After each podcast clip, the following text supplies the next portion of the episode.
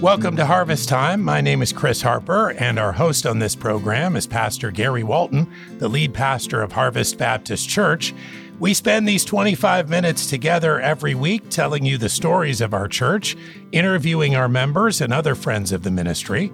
We have two services at church every Sunday morning, one at 8:45 a.m. and the other at 10:45 a.m.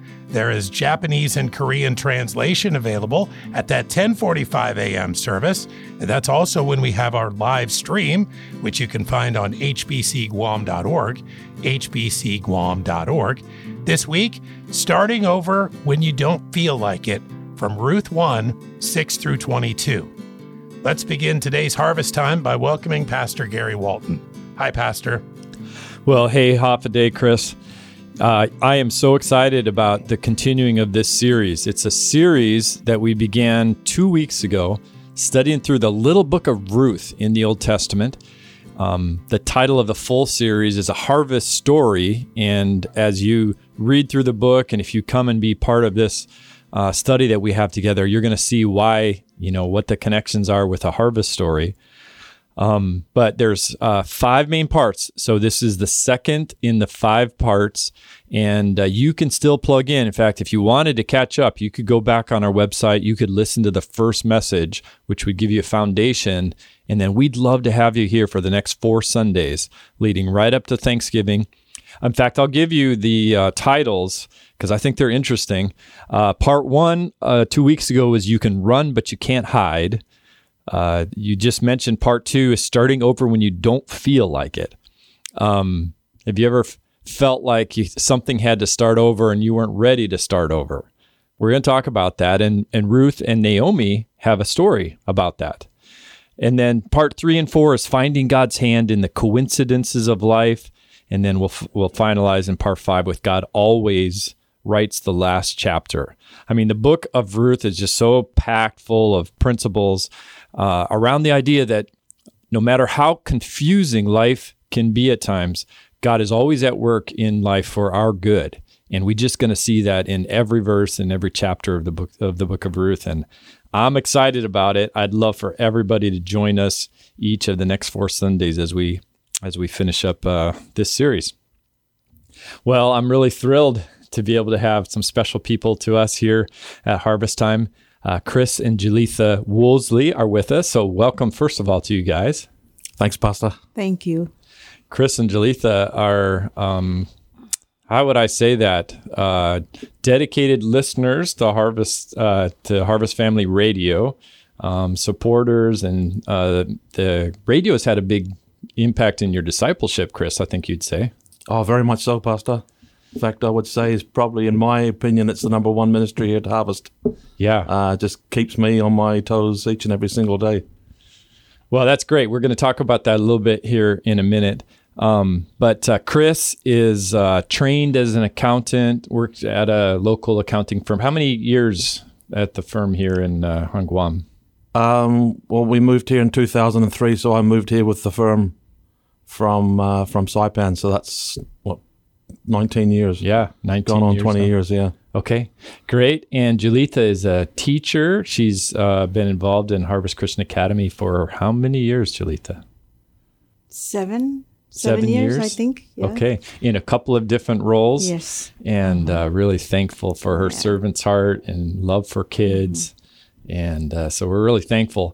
There, uh, Chris and Julitha are involved in many ways in our church, very faithful.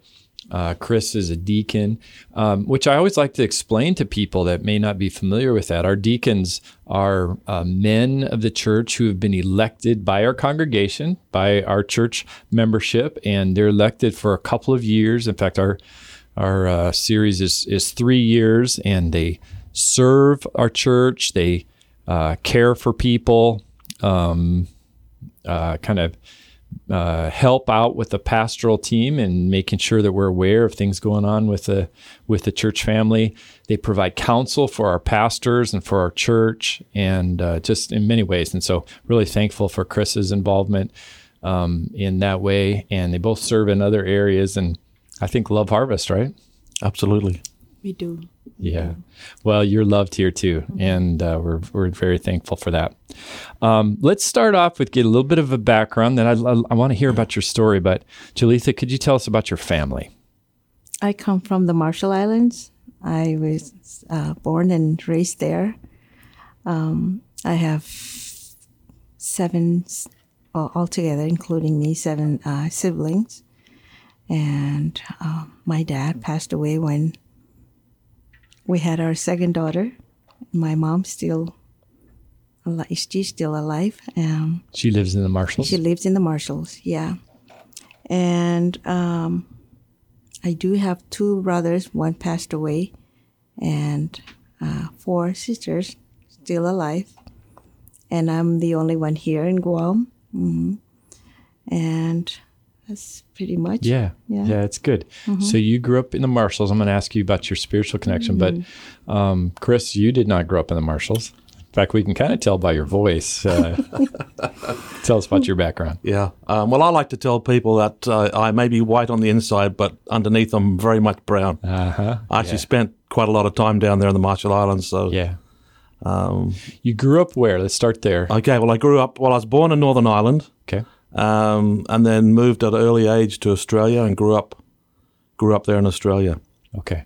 Then from Australia, I moved to the Marshall Islands. Yeah, and you were how old were you when you moved to Marshalls? Um, about 27, 28. Okay. And that was a job, right, that brought you there, or what? What brought you there originally? Uh, well, I met my wife to be. Yeah. So I was there for um, initially only for like two and a half months, um, but then we met, and then I went back to Australia uh, to work there, and then came back a year later to see if the flame was still lit, and it was. So I stayed. Yeah, great. How many years did you guys spend uh, on the Marshalls together? How, how many years were you there? Um, we were down there for approximately seven to eight years. Okay. Before I forget, because I want to ask you about that whole thing, how you guys met, and you know, then God's work in your life. Um, Julitha, y- you also have a family together. You have some children. How old are your kids? And Our daughter Ariel, she's 30, One. 31, yeah. Okay. 31, sorry. And then Caitlin is 26, and William is 22.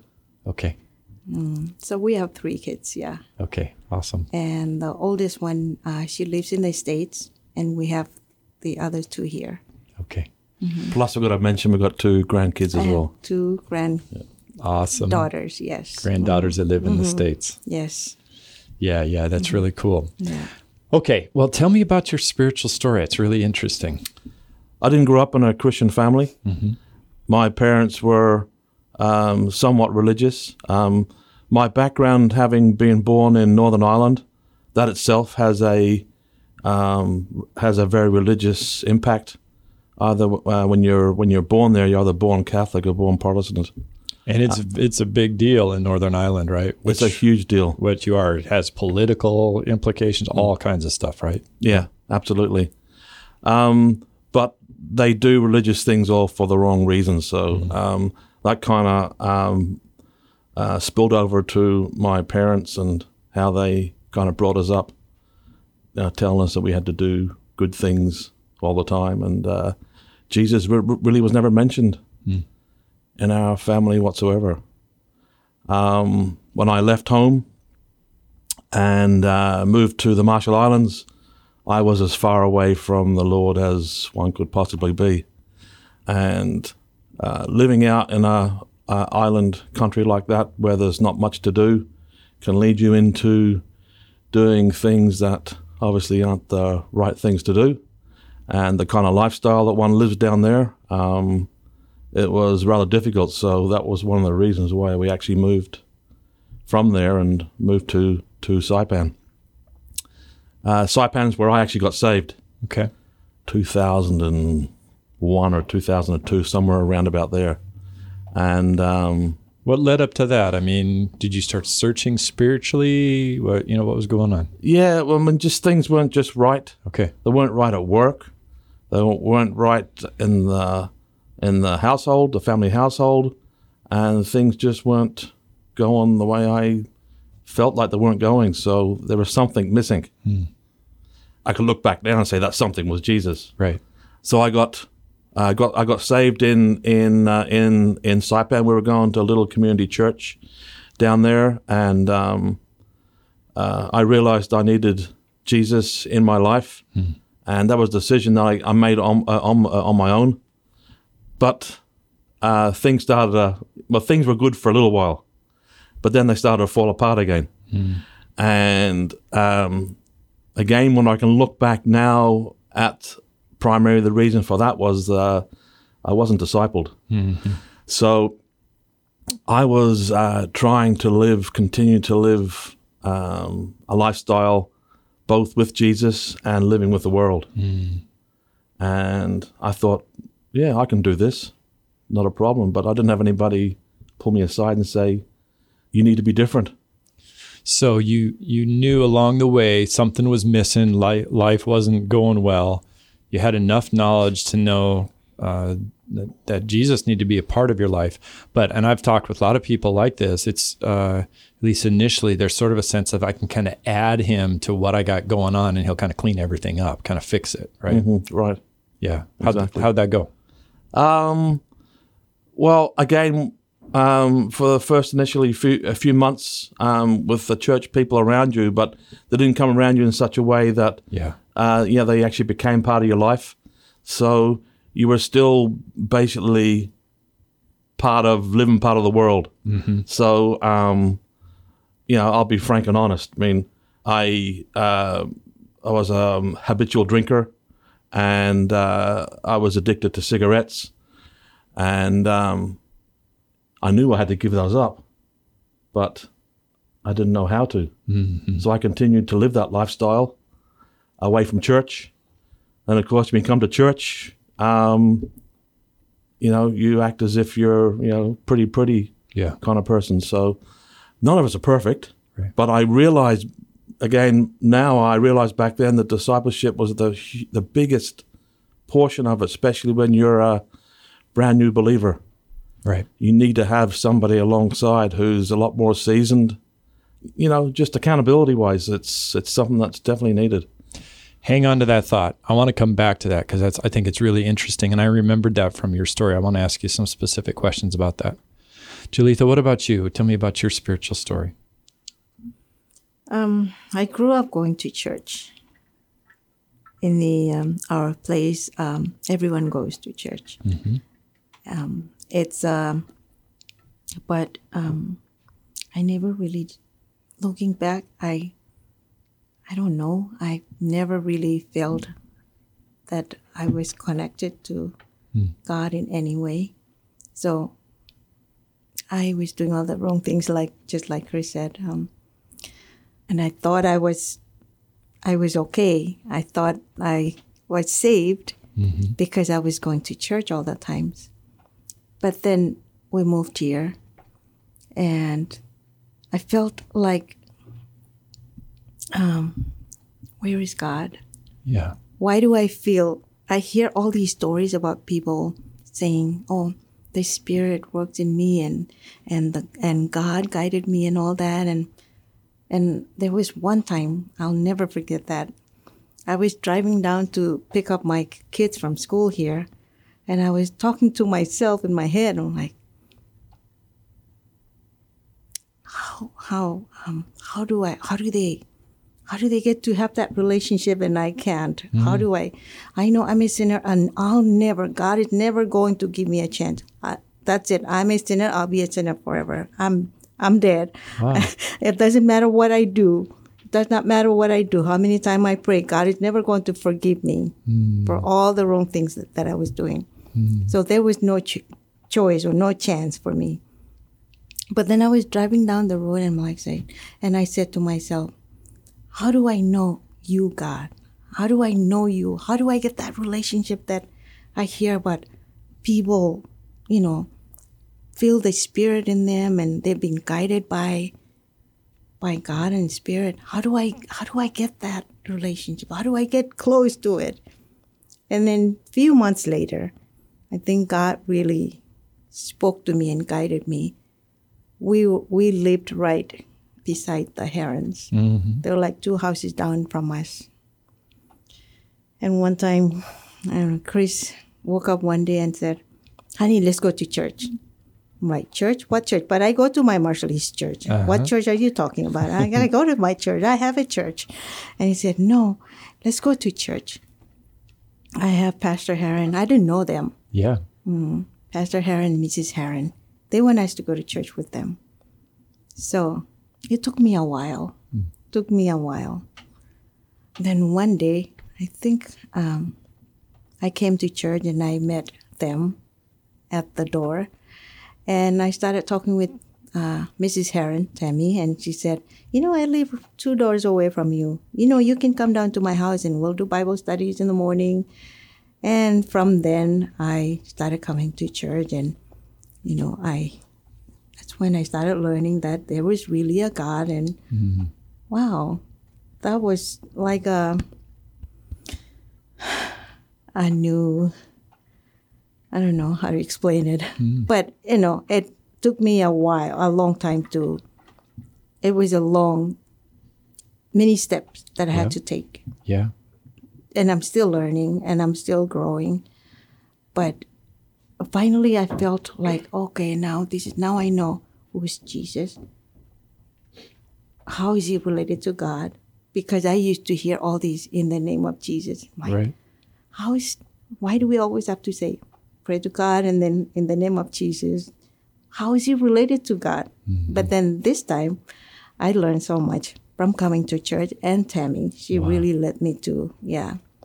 So she did a big part Yeah. of leading me to where I am right now. That's so powerful, Mm-hmm. Julitha. I hadn't heard that that part of it where, you know, that driving down the road and you'll just never forget, Yeah. right? And Calling never- out to God. Mm-hmm. And from that moment on, I mean, that's one of the things that the Mm-hmm. Bible says is that if we will seek him, he will be found of us, Mm-hmm. right? He's not trying to hide from us. Um, he wants to be uh, revealed to us. And when you called out on that on that day, that began a path, a journey that Yes. drew you to him. I believe that he really opened the door and Wow. allowed me to see who he was, who he is.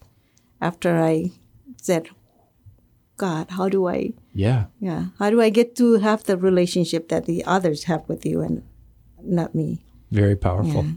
I was talking with somebody just yesterday about that. The uh, the Bible talks about the Holy Spirit. Uh, there's an old English word. It says uh, He quickens us, but it means the Holy Spirit is the one who He makes us alive. So before that moment, for every person, our hearts are dead. And in fact, this person was saying. And I tried to read the Bible and it just didn't make mm. any sense. Uh, I, I'd go to mm. church and it was just like blah, blah, blah. And then in this moment, you know, it- uh, this genuine, that's what happened. The Holy Spirit makes our mm-hmm. hearts alive again, and we don't we don't know, we don't understand, but but we begin starting to understand what the word means and what it says, and God brings the right people along at the mm-hmm. right times to help us. Mm-hmm. It's really cool. I I love hearing testimonies like this because God uh, brings us to him in different ways, you know, the circumstances, but there's some similarities. There's some things that are always in common. One of them is that the Holy Spirit makes us alive like that at a point in time. And you'll know it, right? If there's somebody listening here to these stories, you know, Chris and Julitha's, there will be a moment, and for some, it might be right now while you're listening, where it almost just feels like you'll know this. The Holy Spirit just begins to make your heart alive and then he's going to reveal himself to you through your word and through his word and and through you know maybe a good bible teaching church and some friends that know jesus and can walk you through it. I mean it's Yes. really really cool really awesome. Yeah. thanks for sharing that. Chris i i remember you saying that before. In fact i'd written that down because i wanted to ask you about it today.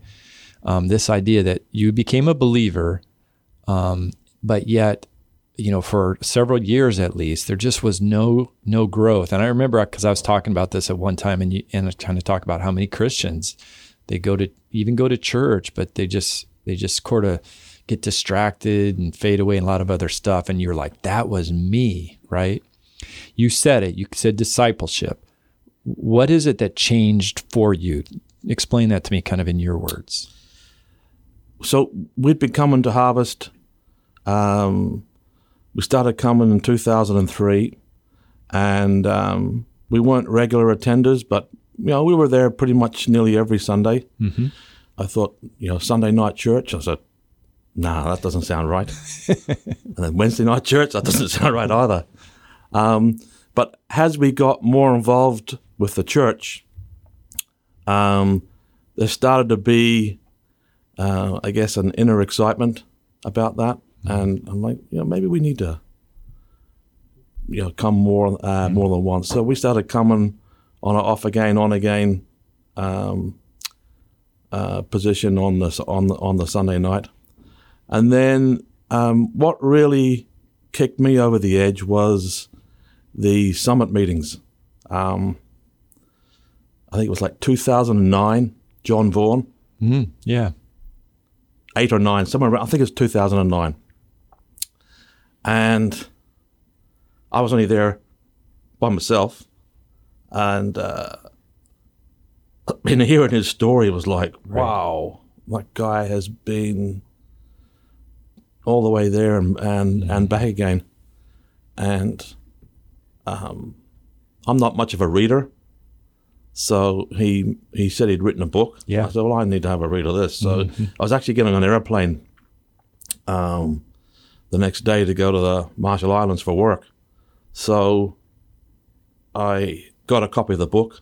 I took it with me and read it uh, on the plane. Read the whole book. And I'm like, wow, I read this whole book on in one sitting. And then I realized I'm living life of deceit. It's so funny because I'm sitting in the seat up against the window. I've got two Mormons sitting right beside me, and I started crying. Wow. And I realized I needed to uh, recommit myself. Um, that was 2009, yeah. Um, two months later, so I, I, I realized I needed to recommit myself to the Lord. Um, none of us are perfect, but I said I need to be directed by Him. Yeah. and I haven't looked back ever since. So, one of the biggest things or changes in my life, um, uh, three months after um, re- recommitting myself, I uh, contacted my dad, who since passed away, but I hadn't seen him in 27 years.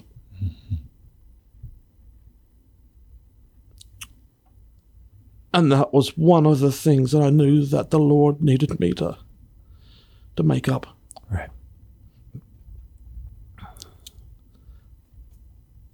Um, so yeah, so from that moment then on, um, I started really getting. I knew I had to learn some more, so um, I heard about these Bible studies. I said, "Yeah, I'll I'll come,"